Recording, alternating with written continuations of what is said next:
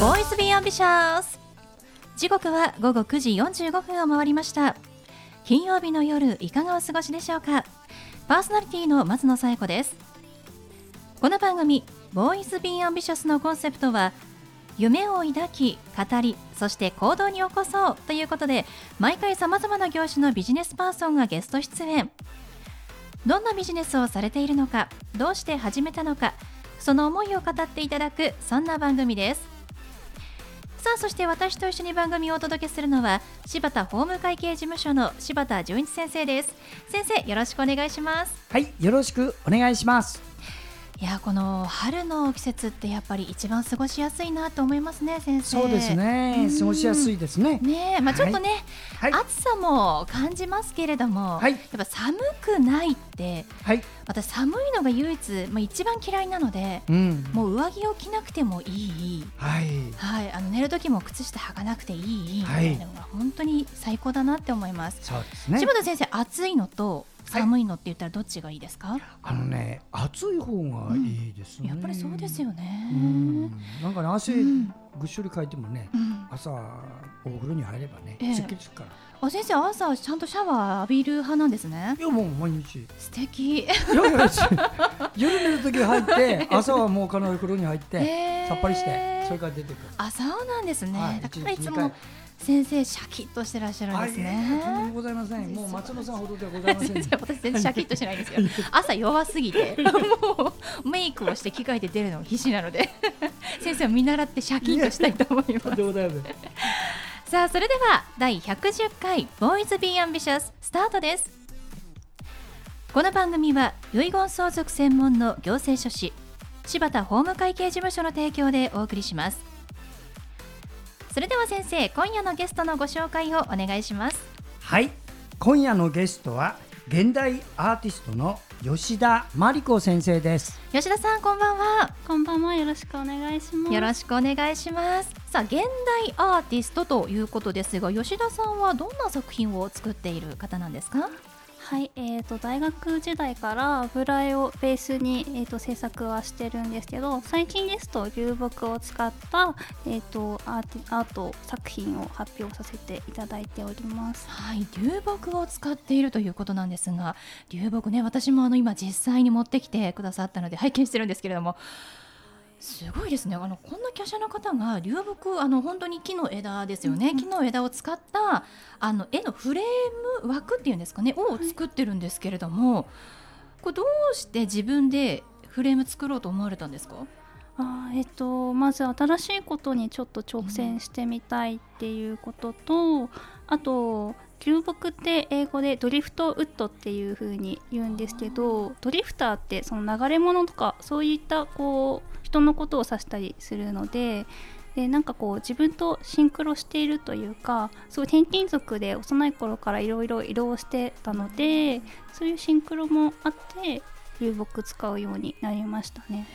流木拾ってくるんですか？あ、そうです。ダムとかで拾わせていただいてます。すごいですよね。その拾ってる吉田さんをなんかイメージすると本当に、ね、ちょっと笑えてきちゃうんですけれども真剣に選んでるんですよね。まっすぐな木はないかなとか、そうです、この歪みがちょっといいかなみたいな、うん、でその木に、えっと、紐を巻きつけて、うんうん、えっとまあ、上下ですか、あ全体ですよね。だからよんほんの枝を、えーまあ、太めの、ね、木を集めてきて、うん、太めっていうのか、枝からすると太いけれども木からしたら細い、うんうんうんみたいな、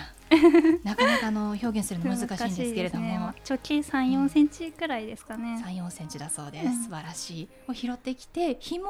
を使ってで、うんえー、キャンパスを、うんまあ、つないでいくということでしょうか、うん、あそうですそうです、うん、ちょっとキャンバスに穴を開けさせていただいて、うんでかえー、と金具で留めて、でそこで麻紐で引っ張ってこう、うん、ピーンって貼るっていう形ですね。そう本当に綺麗にピーンと貼ってるので、うんうん、これはこれを買ってきたのかなっていうぐらい綺麗に貼られてますよねありがとうございます。手先が器用な吉田さんですけれどもでその後まず、えーと、キャンパスを流木で作ってから絵を描き始めるんですね。そうですね、こう土台を完成させてから、まあ、この木に合う作品ってなんだろうとか、そういうことを考えながら絵を描き始めます。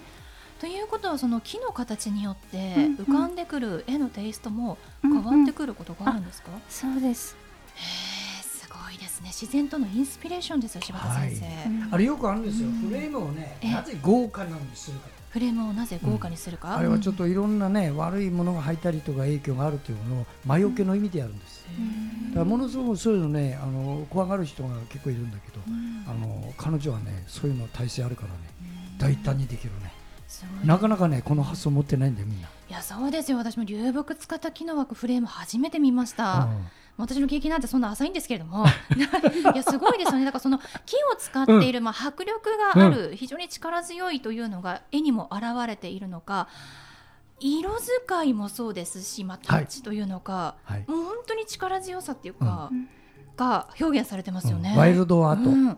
この絵はちなみにどういう、まあ、コンセプトというかテーマというか気持ちで描かれた作品ですか？ちょっとご紹介いただけますか？はい、えーと、タイトルがオメラスっていう風なタイトルなんですけど、アーシュラ・ケールグウィンっていうアメリカの エスエフ 作家さん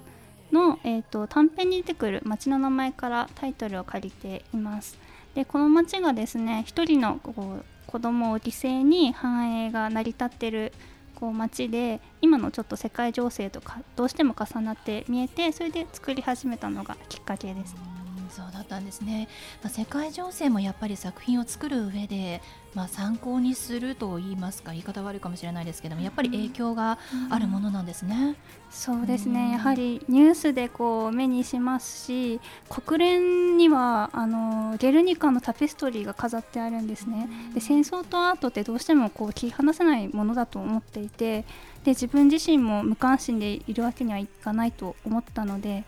はい、書かせていただいてます。うん、そうなんですね。吉田さんはあの美大もね卒業されて、もともと絵が好きだということで美術の方に行ったようですけれども、うん、あの最初は親の反対があったみたいですがどうやって、はいはい、自分の道に進まれたんですか？あ、えーとそうですね、絵画のコンクールで、えーと全国大会に行ったら美大に行っていいよっていう風に親から条件が出たので、で、えーと美術部に所属してたので油絵をずっと、えーと描いて、でなんとか、まあ、全国大会に行かせてもらって、まあ、親からの承諾も下りて無事に美大に進学させていただいたっていう形です。いやもうすごいですよね。まあ、ちゃんと親もね条件出してくれたっていうのもまあ優しいですし、うん、それにちゃんと応える吉田さんも素晴らしいなというので、その若い頃の目をねあの潰さなくてよかったなって思いますけれどもね。親の条件が ね, ねハードル高すぎ普通美大に入れるも高すぎなかな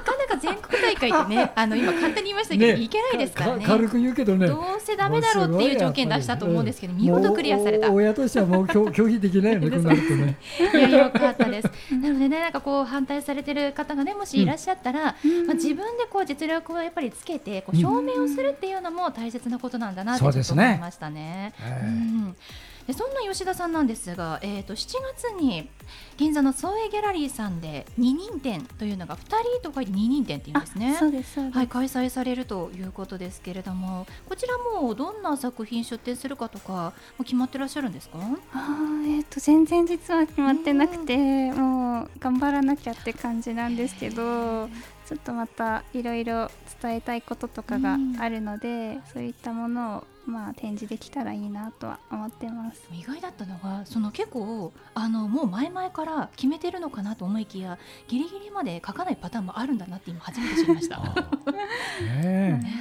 あの特にあの銀座なな丁目の創影ギャラリーさんは、うん、若いアーティストを育てるっていうことにね、うん、ものすごく力入れてるところなんで、うん、作品をただ販売すればいいっていう発想のところじゃないからね、うん、あの皆さんもぜひあの行ってご覧ください。あのそういう意気込みが感じられるギャラリーですよ、うん、本当に、ね、私も ね, ねもう長い付き合いで行ってるけど、うん、あの皆さんにもおすすめします。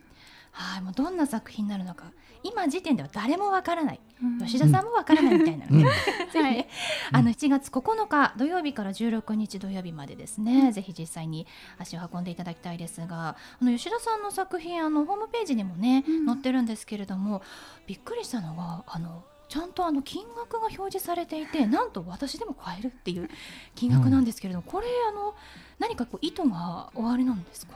あえー、と現代アートってやっぱり高いものとか買えないものっていう印象はどうしてもあるんですけど、絶対にこれからもし私の作品がすごい売れるようになったとしてもドローイングとかの値段はもうずっと買えないでいようとは思ってて、っていうのもそのなんでしょうね、お金持ちとか貴族の方とか会社の経営者さんだけにこう行き渡るんじゃなくて、こう、まえー、と普通の一般の方にもこう広がる、その文化に触れてほしいっていう気持ちがあって、価格はできるだけ抑えるようにはしたいなとは思ってます。ありがたいですね。身近に美術を感じられる。ではその吉田さんに最後をお聞きしますが、吉田さんの夢は何ですか？はい、えーと、新しい絵画表現の可能性を見つけることです。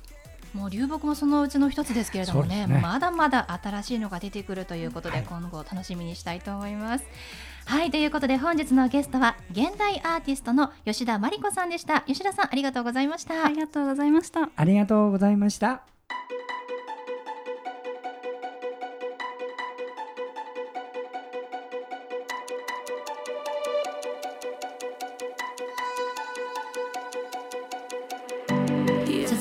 柴田先生のワンポイントアドバイスです。では先生、今日はどんなお話をしてくださるんでしょうか？はい、えー、遺言相続の専門行政書士の柴田でございます。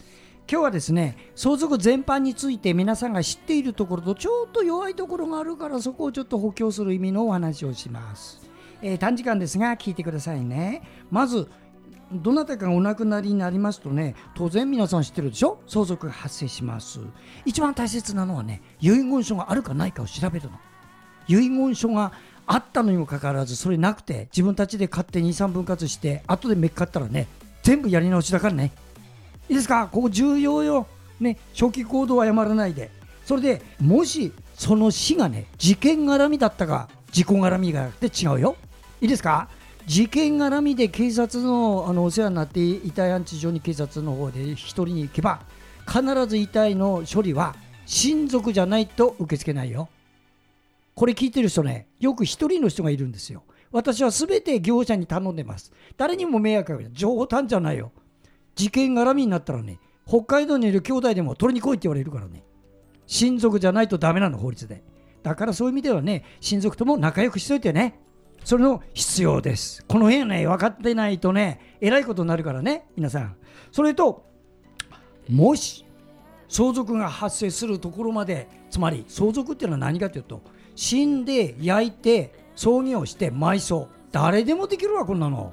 次なんですよ、財産の分配。ここになったら税理士の先生、そしてまたこれからあの私が専門やっているこう遺産分割協議、そういう専門家入れてやらないと、特に税理士の場合には死んでからじゅっかげつが納期ですから、ぼやぼやしてると大変よ、増税になるからね。そこ注意しましょう。はい、柴田先生の相談は電話東京 ゼロさん ろくななはちゼロ いちよんゼロはち ろくななはちゼロ いちよんゼロはち までお願いします。以上、柴田先生のワンポイントアドバイスでした。先生ありがとうございました。ありがとうございました。